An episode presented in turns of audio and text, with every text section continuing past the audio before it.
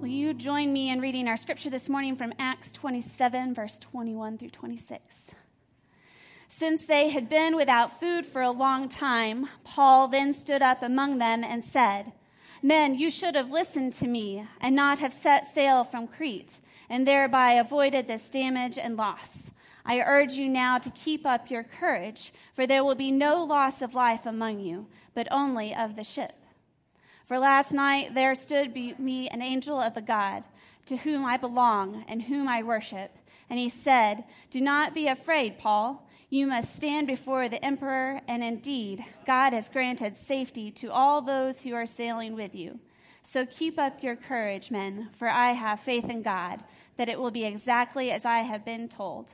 But we will have to run around on some island. These are the words of the Lord. Thanks be to God.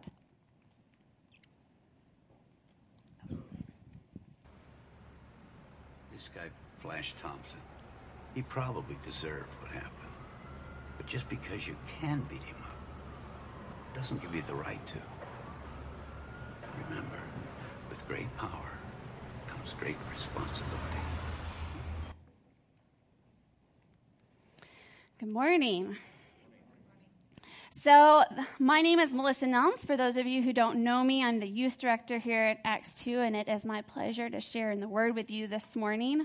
Um, our youth have actually been following along with this sermon series as well on Sunday mornings and Wednesday nights, and I have to admit that it has been a little bit of a programming challenge for me as I've written curriculum and led them through that because I am not a comic hero buff at all. It's not my bag. I'm not good at it. I don't know who any of them are. But I remember Peter Parker. Uh, Andy and I were in high school when Spider Man came out, and I remember going on a date. We were like freshmen in high school, and we had our parents there because you didn't do anything before you were 16 without parents around.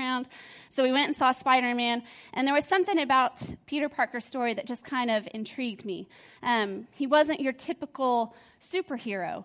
Uh, he wasn't born with supernatural powers. He was kind of uh, forced into this responsibility by some happenstance. Um, you know, incident. He was in a science lab and he got bitten by a radioactive spider, which is completely random. But he inherited all of these superpowers as a as a result of it. And I remember thinking how interesting that was, how he lived it out um, after that moment.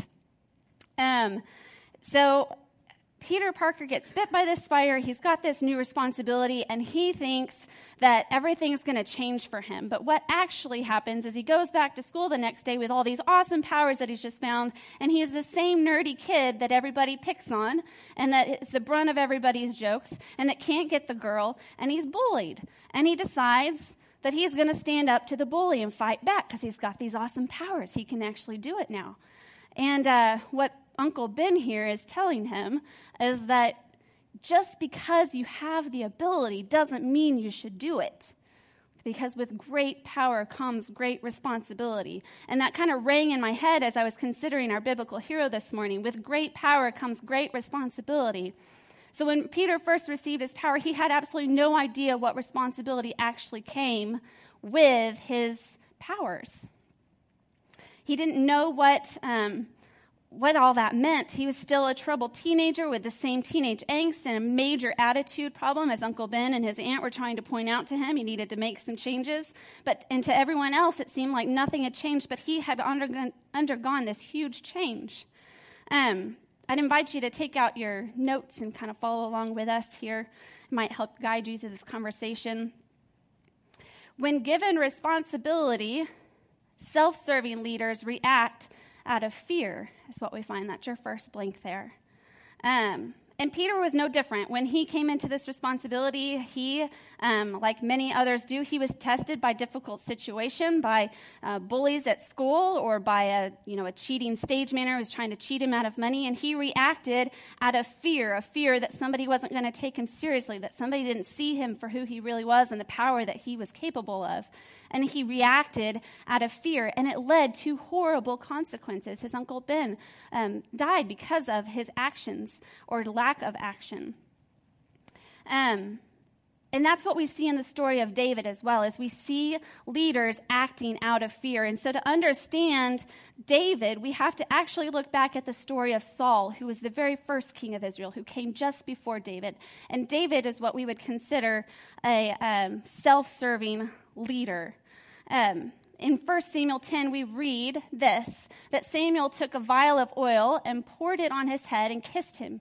He said, The Lord has anointed you ruler over his people.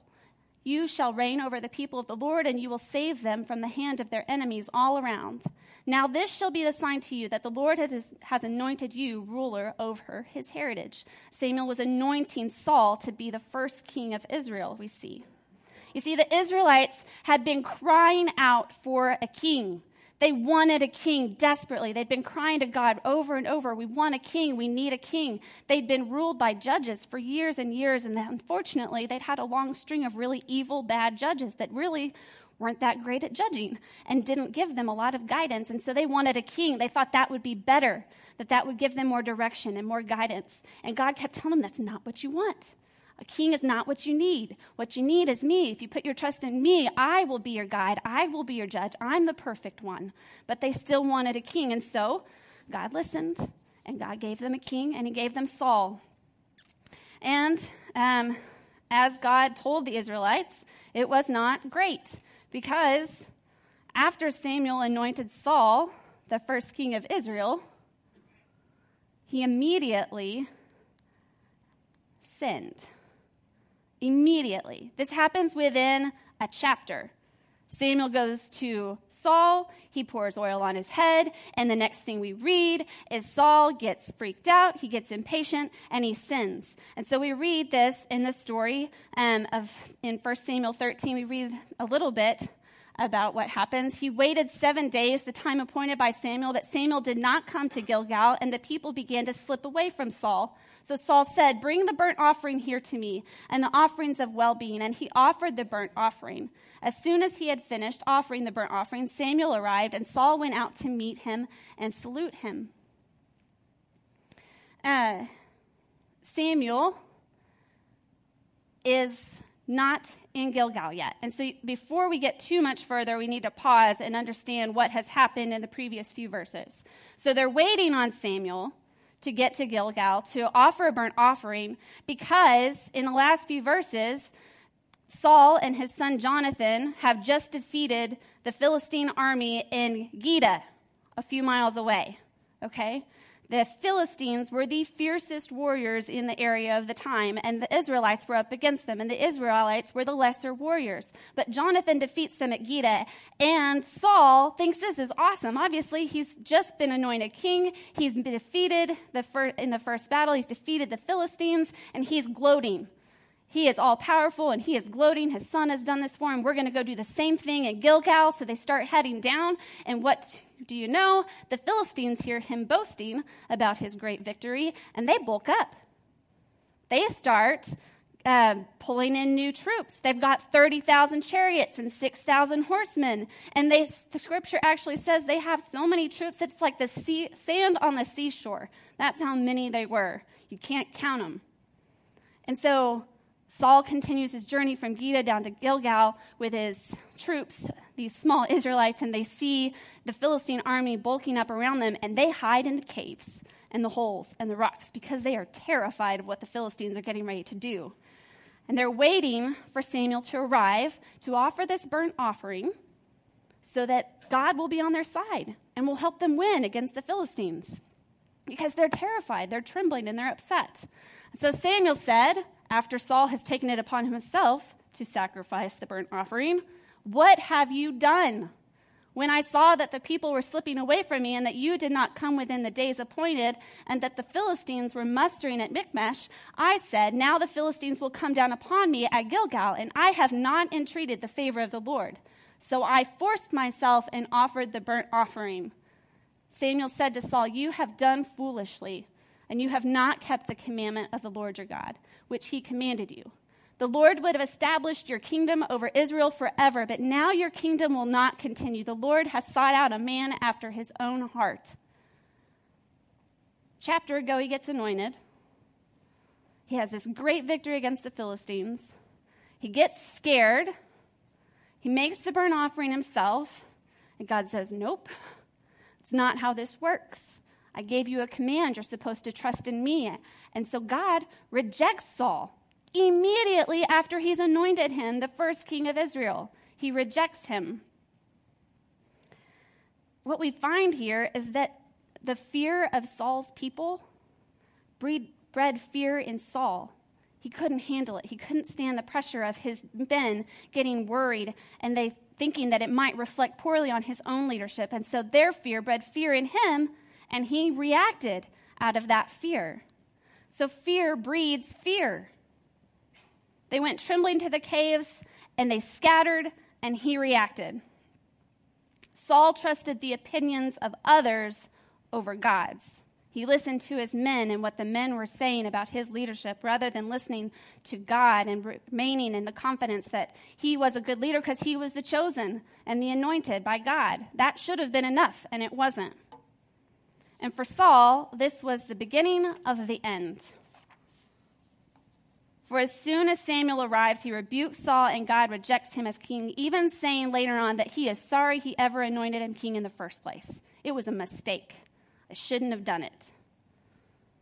And then we enter David into the picture, our unlikely hero. So after Saul is rejected, David is then anointed.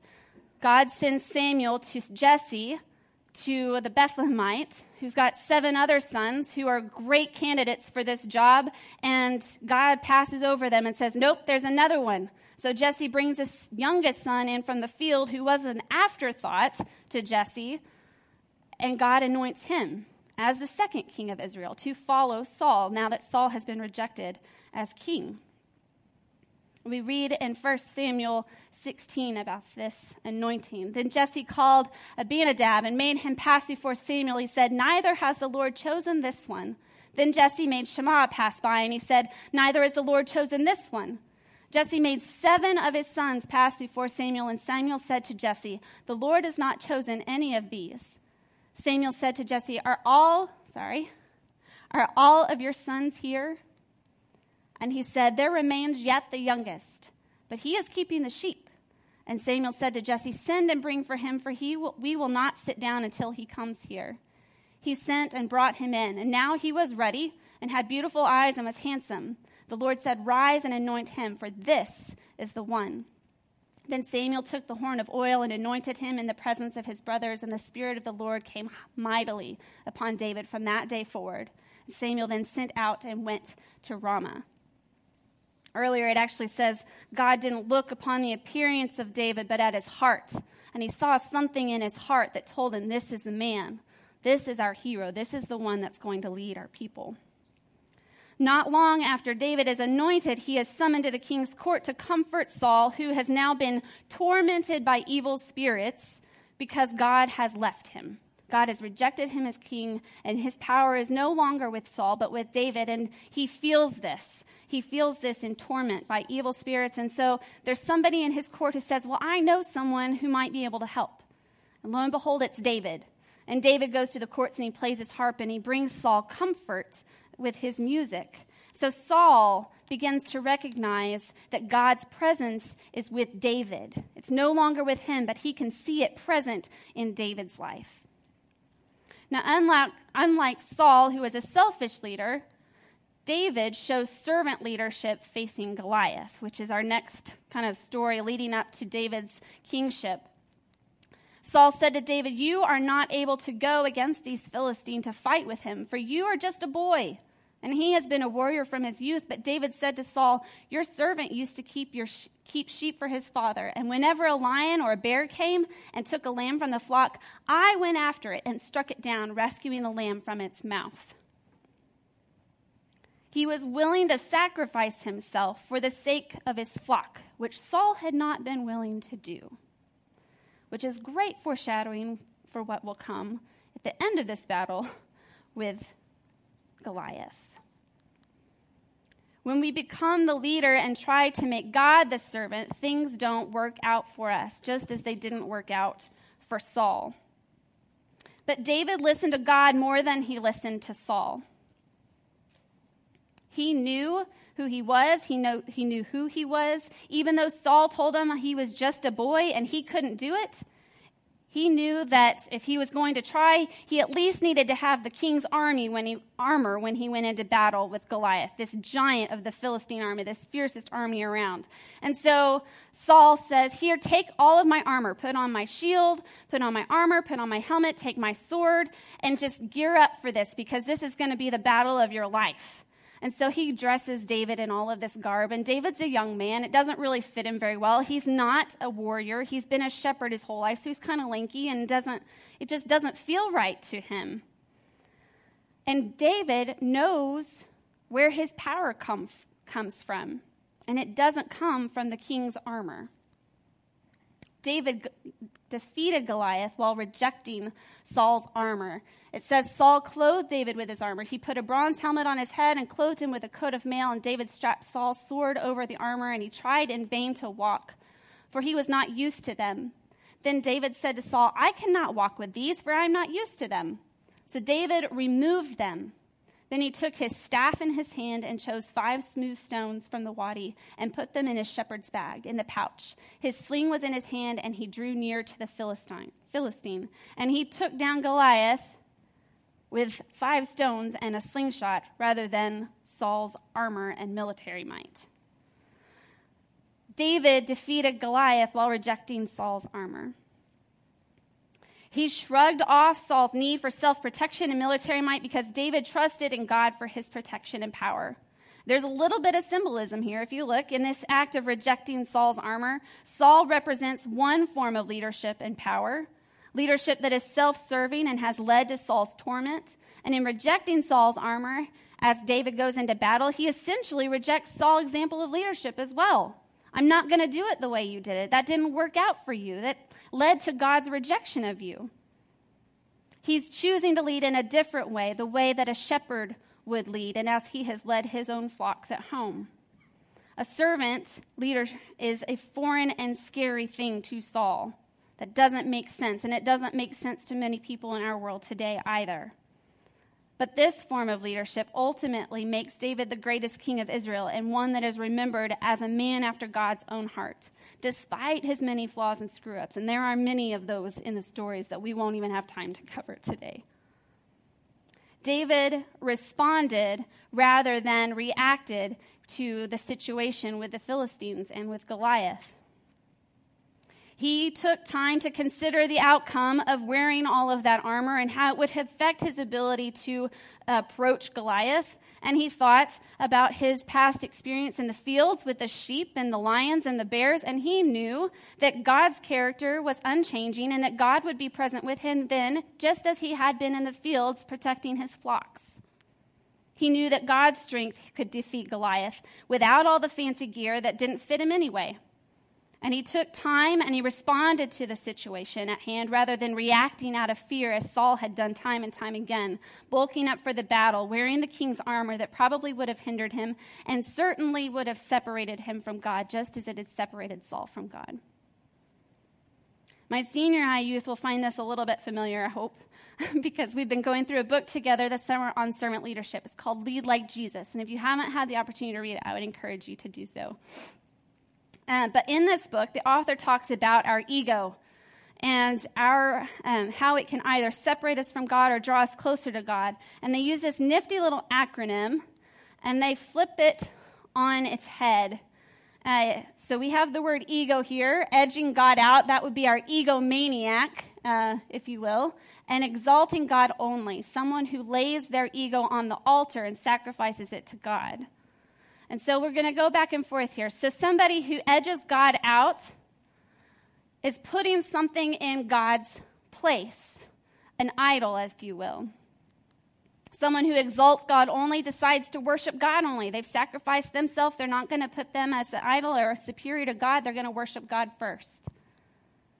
They're trusting in something other than God somebody who's edging God out, whereas someone who's exalting God only depends on God completely for everything. And finally, someone who's edging God out values other opinions more than God's, just as Saul valued the opinions of his people more than he did God's. Someone who exalts God only sees God as their judge and finds their self worth and their self confidence in God rather than in themselves and other people. Uh, Andre, Andre Agassi, I, I, don't know if anybody are tennis players or watch tennis, uh, but he's an awesome tennis player. He has four Grand Slams, he won two Opens, and he wrote in his memoirs, I mean, that he, about his tennis career and his coaching and all of that back in 2006. He was, I was trying to kind of put this in, in terms that I would understand because I don't watch tennis very much. But uh, it's kind of like the Triple Crown, I guess. If you win a Grand Slam, it's uh, winning three really big things all at once, or whatever the equivalent is in your sports uh, you know, atmosphere. I don't do sports very much, but his his story spoke to me. So he wrote in his memoirs uh, this. He said, "I hate tennis." I hate it with a dark, secret passion and always have. I hate tennis, hate it with all my heart, and still keep playing. Why on earth would you still play tennis if you hated it? It doesn't make sense. But he probably valued the opinions of his coaches and his parents and his peers who were pressuring him to do better and better because he was succeeding at it. They told him he was good at it, but he didn't enjoy it. And so he kept doing it because he valued the opinions of others more. And then he got found success. And success far exceeded the importance of his happiness because success brings money and wealth and, um, you know, accolade and all these good things we think, but it made him miserable. Why? Why would you do something you hate? Why would you torment yourself? God doesn't ask us to do this. He says, set those things aside. That's not where your value is. It's not where your worth and your confidence come from. It's from me. Valuing others' opinions more than God's will put us in jobs that we hate.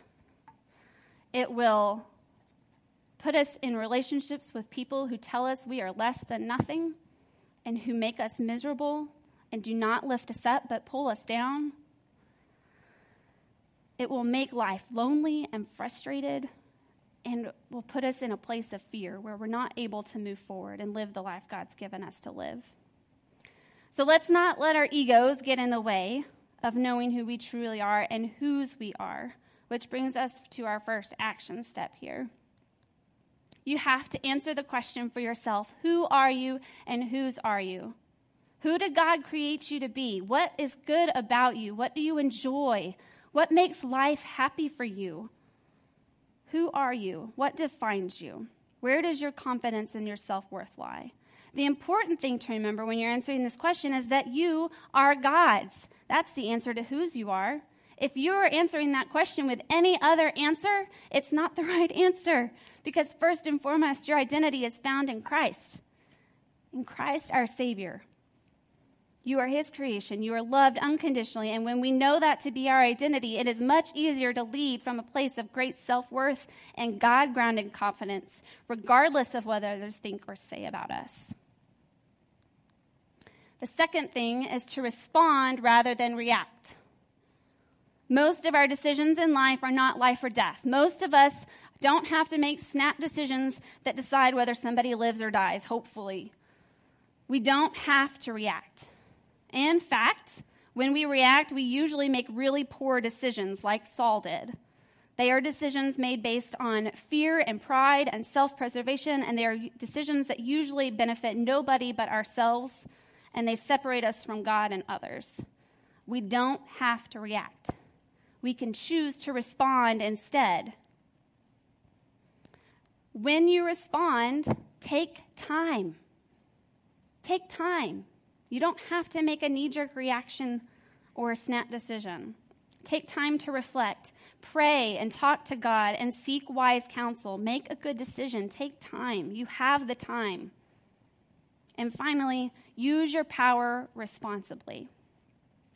You have been given great power through the gift of the Holy Spirit, and we can do things far beyond imagination if we just trust in that power but we have to use it responsibly. It's not meant for us, it's meant for the world.